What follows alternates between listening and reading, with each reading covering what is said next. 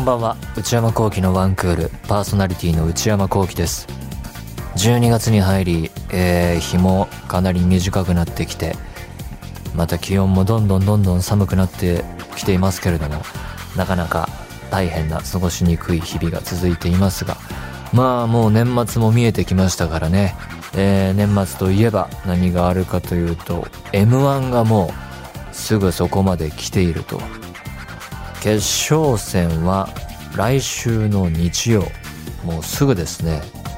でついこの間も決勝進出者が発表されていて予選の動画はね結構見たんですけれどもその中で注目していた男性ブランコ決勝行きましたね。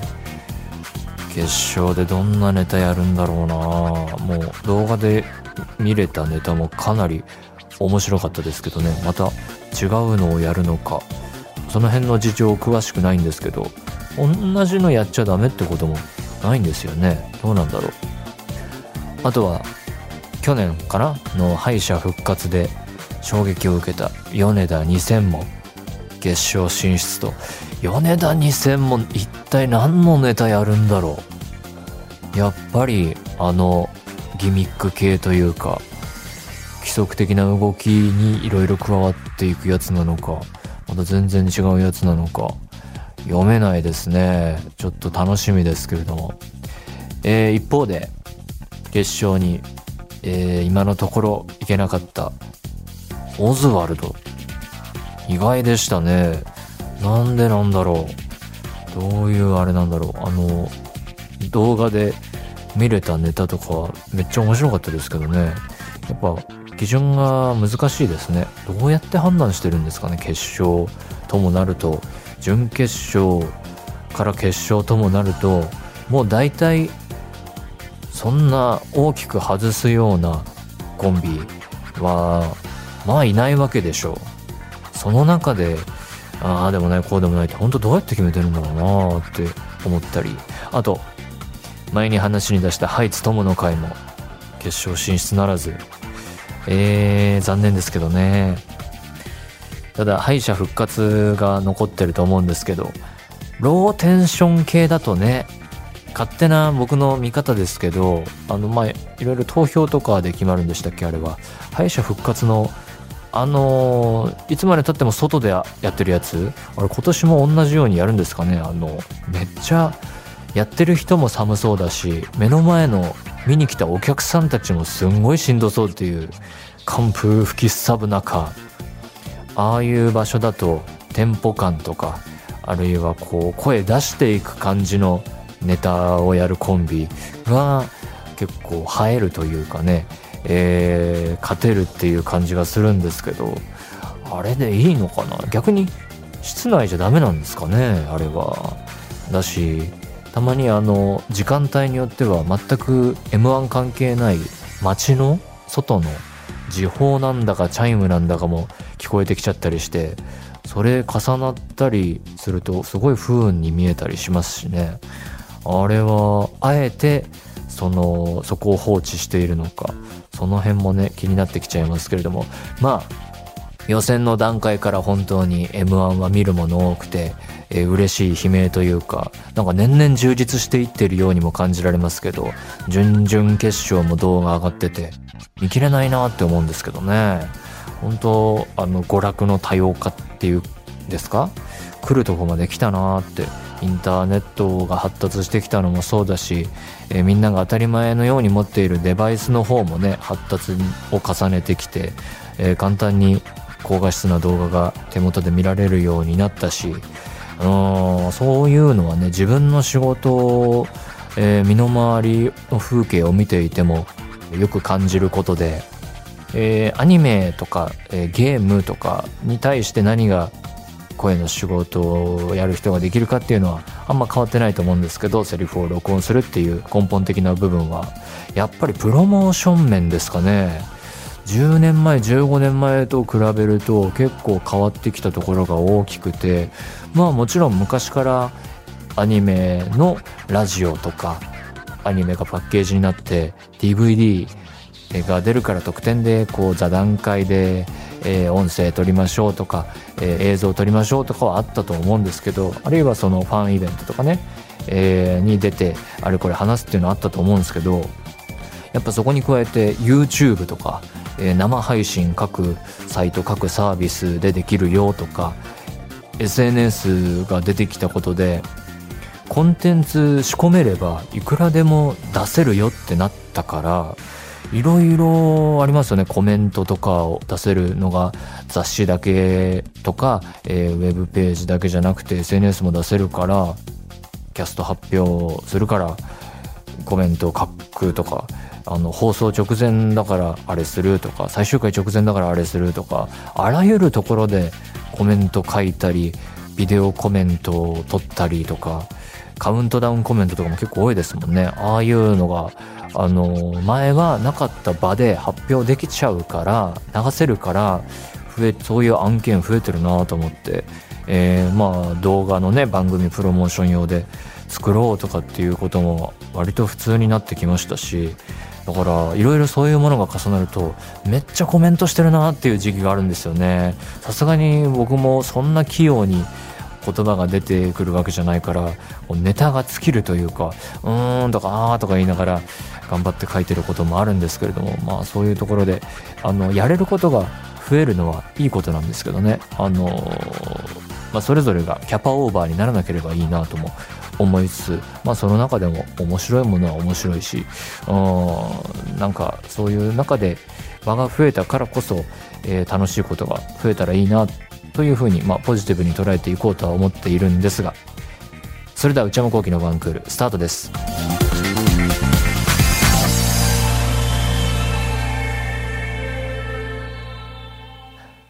それではお便りを紹介いたします。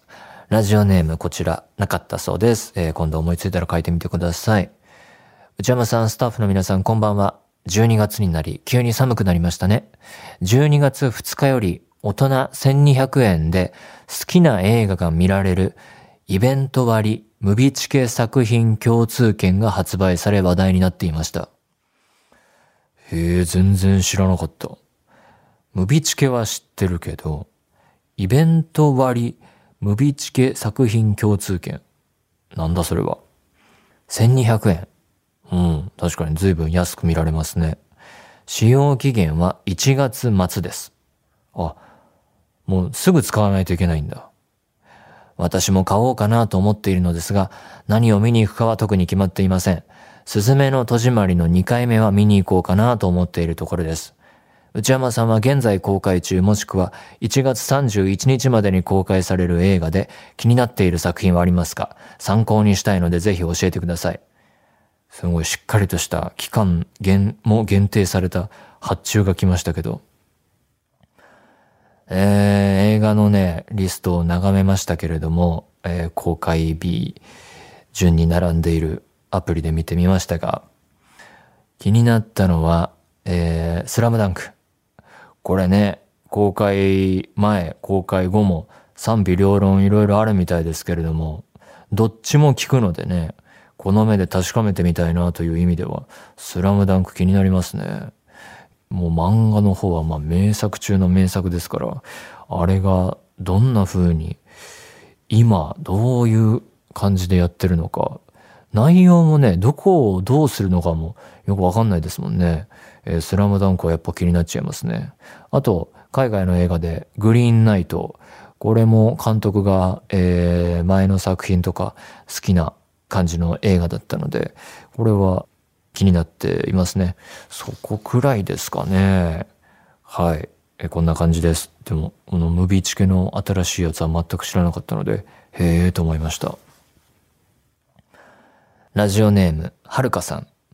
内山さんこんばんは。今年も早いもので気づけば年の瀬ですね。あっという間ですね。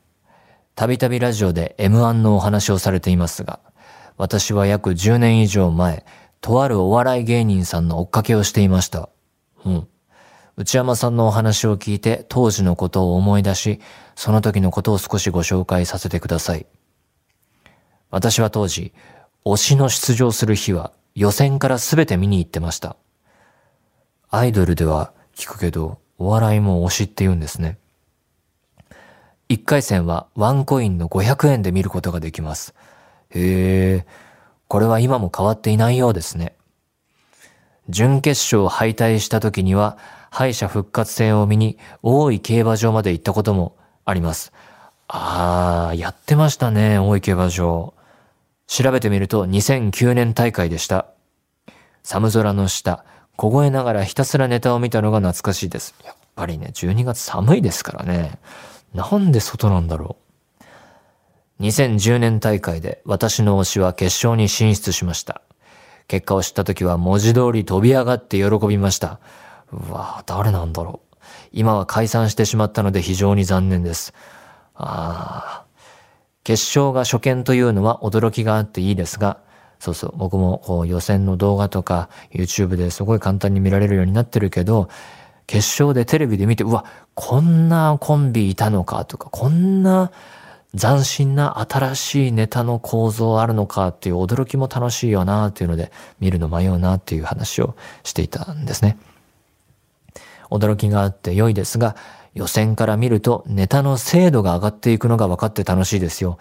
ああ、確かに、同じネタをね、こう磨いて、決勝でぶつけるってなったらそうですよね。それに会場で見ればお客さんの反応が直に、直に伝わってきます。最近は漫才を見ることから遠ざかっていたのですが、今年の M1 は見てみようと思います。長くなりましたが、寒い日が続きますので、内山さん、お体にお気をつけください。M1、10年以上前、お笑い芸人さんの追っかけ。いや、ほんとファンですね、それは。予選から全部見に行って、敗者復活戦を見に。なるほどなやっぱり寒いんだね。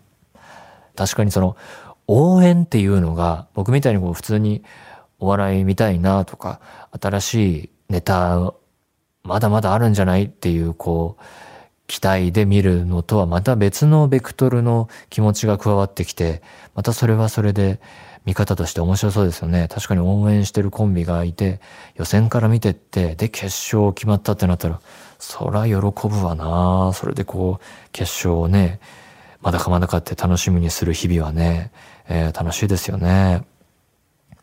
で、えー、会場で見ると、客さんの反応が直に伝わってくる。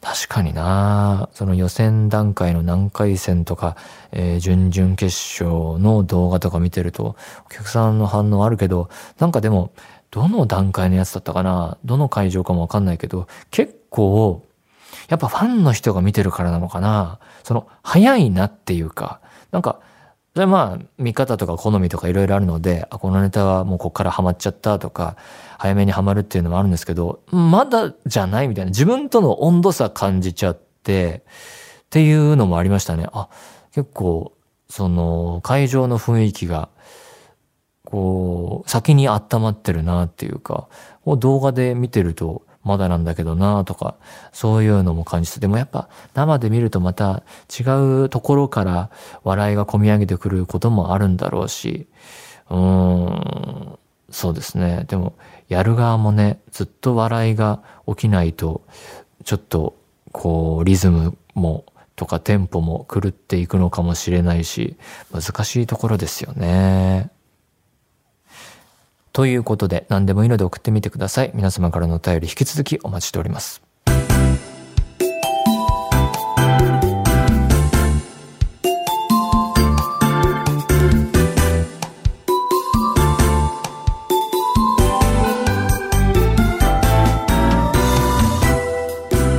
内山幸喜のワンクール。内山幸喜のワンクール。続いてはこちらのコーナー。人生。このコーナーでは皆さんがどんな人生を送っているのかを教えてもらうべく一日のタイムスケジュールを送っていただいております。ラジオネームご褒美レモンサワーさんからいただきました。24歳女性の方。内山さんスタッフの皆さんリスナーの皆さん今日も一日お疲れ様です。週末夜のラジオが週明けの活力になっています。経歴も異なる様々なライフスタイルを紹介している人生のコーナー。社会の一部を垣間見れるようなこのコーナーが始まってから自分の生き方についても顧みることが多くなりました。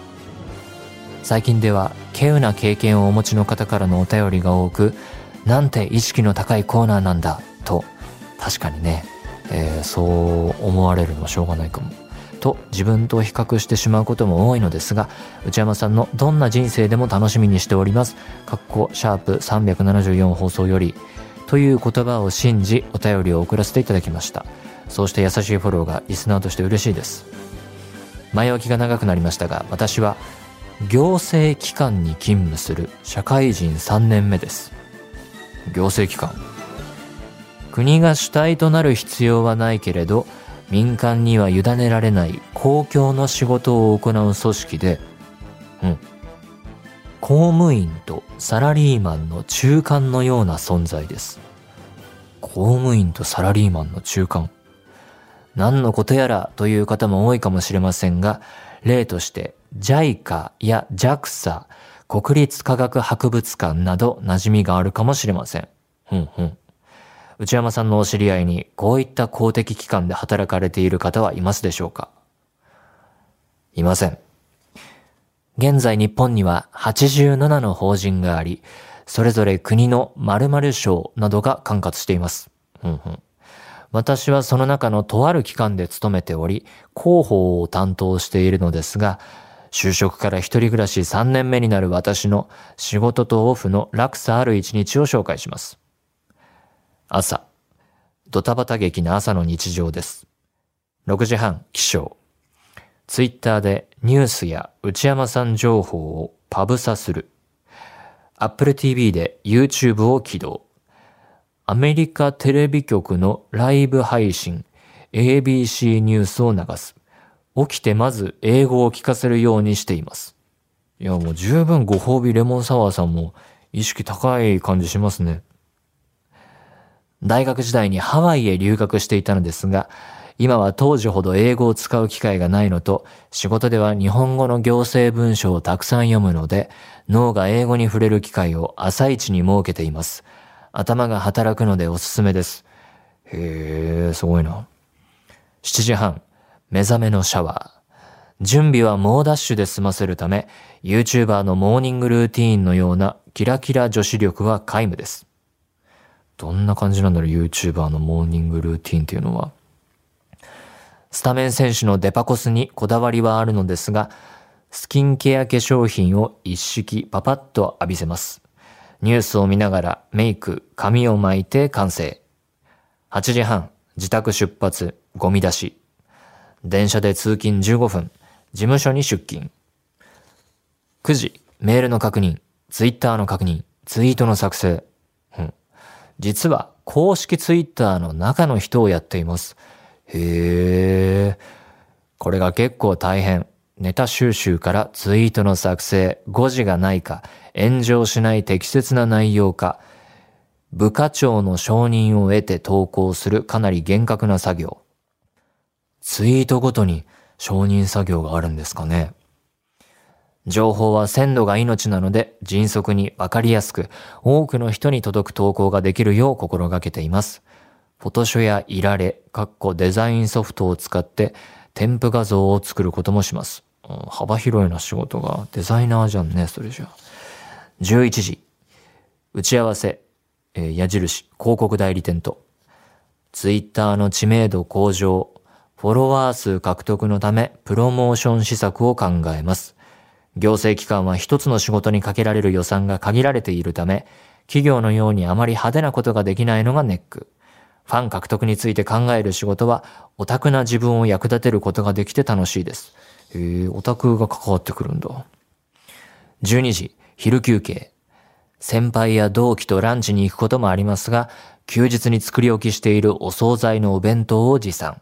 ポッドキャストで過去のワンクールを聞きながら iPhone のメモ帳に内山さん語録をしたためるのが密かな楽しみです。そんな面白いこと喋ってるかな？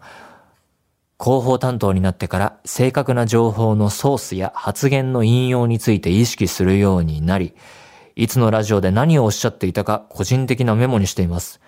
いやー、ちょっとね、恐れ多いですね。そんな固められてしまうと、消したいですね、語録を。13時、打ち合わせ、矢印、ウェブサイト制作会社と、子供向けサイトの制作について打ち合わせです。今の子供たちは学校でタブレットを使っていて、SDGs など固い内容を楽しく学べるサイトを構築しています。入札によって決まる業者さんとは価値観のズレなどうまくいかないこともしばしば。へえ、どの辺がずれるんだろう。新しいものを作るのは生みの苦しみがあります。まあそうですよね。メールを返したりして、15時、外勤、インタビュー、括弧都内某所。広報では大学教授や著名人の方へインタビューを行うこともあり、この日は内山さんもよく共演される声優さんとのお仕事でした。誰？上司と広告代理店がゲストを決められたのですが、プロモーションにおける声優さんの影響力は大きいとのこと。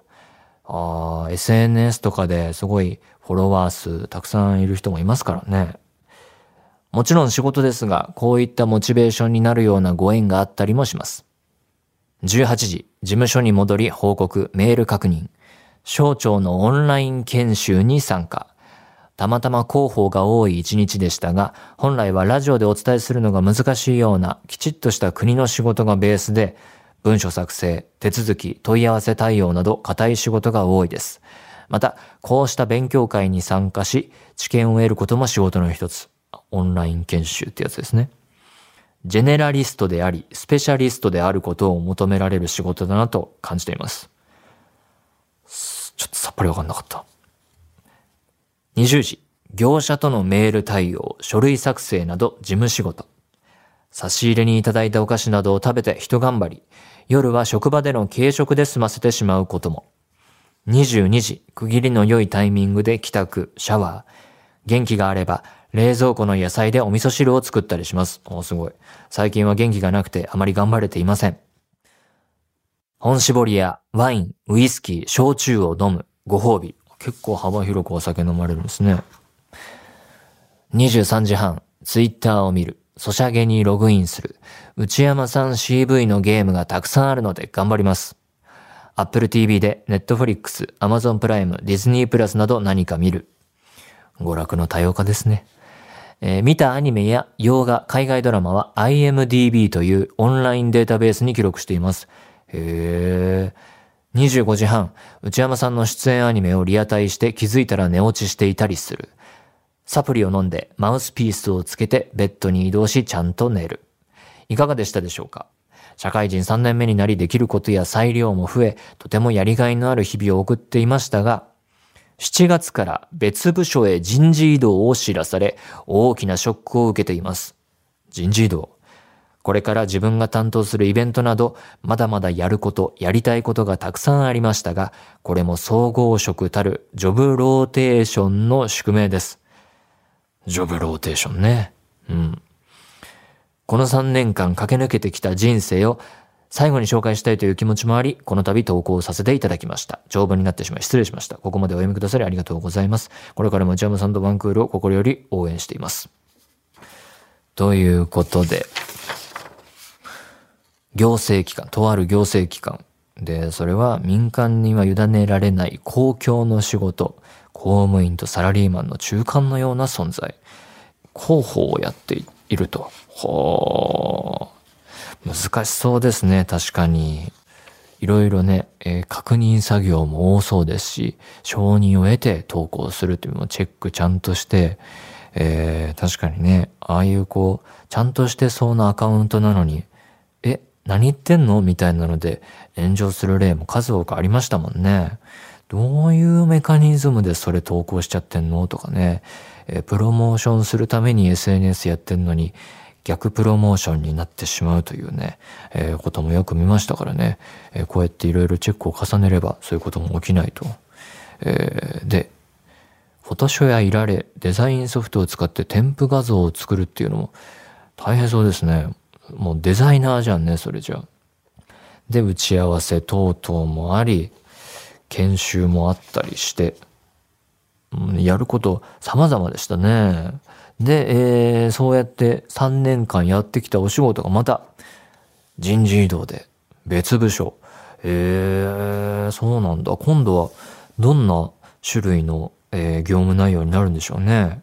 えー、SNS とかとはまた別のお仕事なのか、えー、で、ジョブローテーションってちょっと推察するしかないんですけれども、まあだからいろいろこう経験を積んで、で、やって、ずっと動き続けるってことはないのかな？なんかどっかに、あ、ここでフィットしそうだから、ここで定着して、ここからはずっとここでレギュラーですっていう感じになるんでしょうかね？どうなんでしょう？新しい仕事がどんなものなのかも気になりますが、えー、いろいろこう、業務内容が幅広くて、そういういろいろやることがあると、あの、新鮮な気分で書くことに、えー、対応できるからいいところもありつつ、頭の切り替えが難しそうですね。えー、そう、切り替えて、体のなんかこう感じも切り替えて、その切り替えが何回も続くと、それだけで疲れそうだなっていうふうに読んでいて思いましたが。ということで、意識高くても高くなくても何でも構いませんので、もうタイムスケジュールに送っていただけるだけ十分にありがたいので、えー、よければ皆さんの一日のタイムスケジュールを書いて送ってみてください。メールお待ちしています。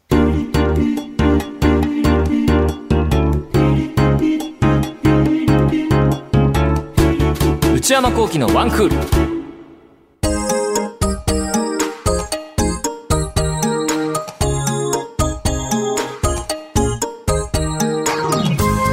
内山幸喜のワンクール、そろそろお別れのお時間です。